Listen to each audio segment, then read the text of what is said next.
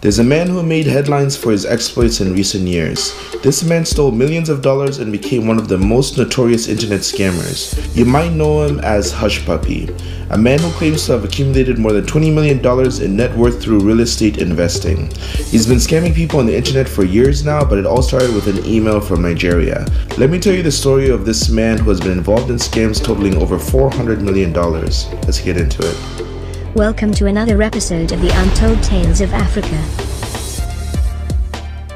He's a Nigerian influencer known for posting photos and videos of his expensive lifestyle on Instagram, where he has 2.5 million followers, and on Snapchat, where he had over 1 million subscribers.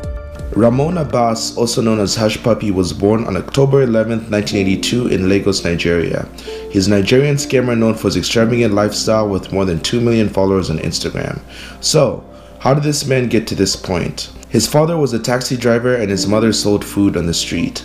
As a young man, Hushpuppi aspired for a better life but didn't take the ethical route to make his dreams come true. He started out as a Yahoo boy, which is a term used for internet scammers in Nigeria. He would later move to Malaysia in order to take his scams to the next level. It is believed that the lax student visa regulations and a high-tech banking system made Malaysia a great country for internet scammers. He would now have access to the tools he needed to be involved in bigger schemes and he would now get involved in what is called a business email compromise. In short, the scammer would research a company that he would wish to hack and find a manager that works in either purchasing or deals with invoices. They would hack the email of this employee and wait for the right opportunity. Once an invoice comes in, the hackers would change the banking details of the invoice and ask for the payment to be sent to the new bank account instead. This would be the main source of revenue for Hushpuppi. He would show off his wealth and post pictures on Instagram with stacks of cash, driving luxury cars, and wearing designer clothes. He even appeared in social media with pop idols like Davido, Wizkid, and soccer players on English clubs like Chelsea and Manchester City. He would later become friends with a popular Nigerian influencer that lived in Dubai, and once he noticed that there was another level of wealth and lifestyle that he could achieve, he moved to the UAE.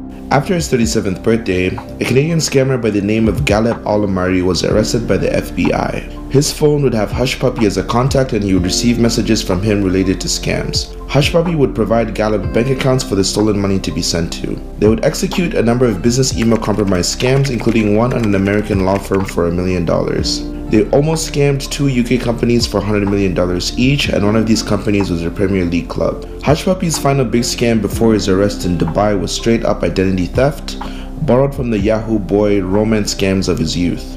He assumed the identity of a New York banker to entrap his victim, a Qatari businessperson seeking a $15 million loan to build a new school in the Gulf state. Between December of 2019 and February of 2020, Abbas and a gang of alleged middlemen in Kenya, Nigeria, and the US groomed and conned the victim out of more than a million dollars. Some of this money was laundered via the purchase of a watch that was worth a staggering $230,000. In June of 2020, Hushpuppi was in his hotel room in Dubai and the police broke in with guns and arrested him on the spot. He was busted and his social media image as a real estate hustler was exposed for the world to see. He was extradited to the United States and in July of 2021, he pled guilty to money laundering and could face up to 20 years in prison. And that concludes the story of Hushpuppi's rise to wealth and fame and how it all came crashing down.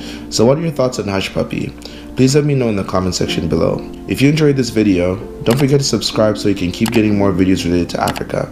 My name is Asher and I'll see you in the next video.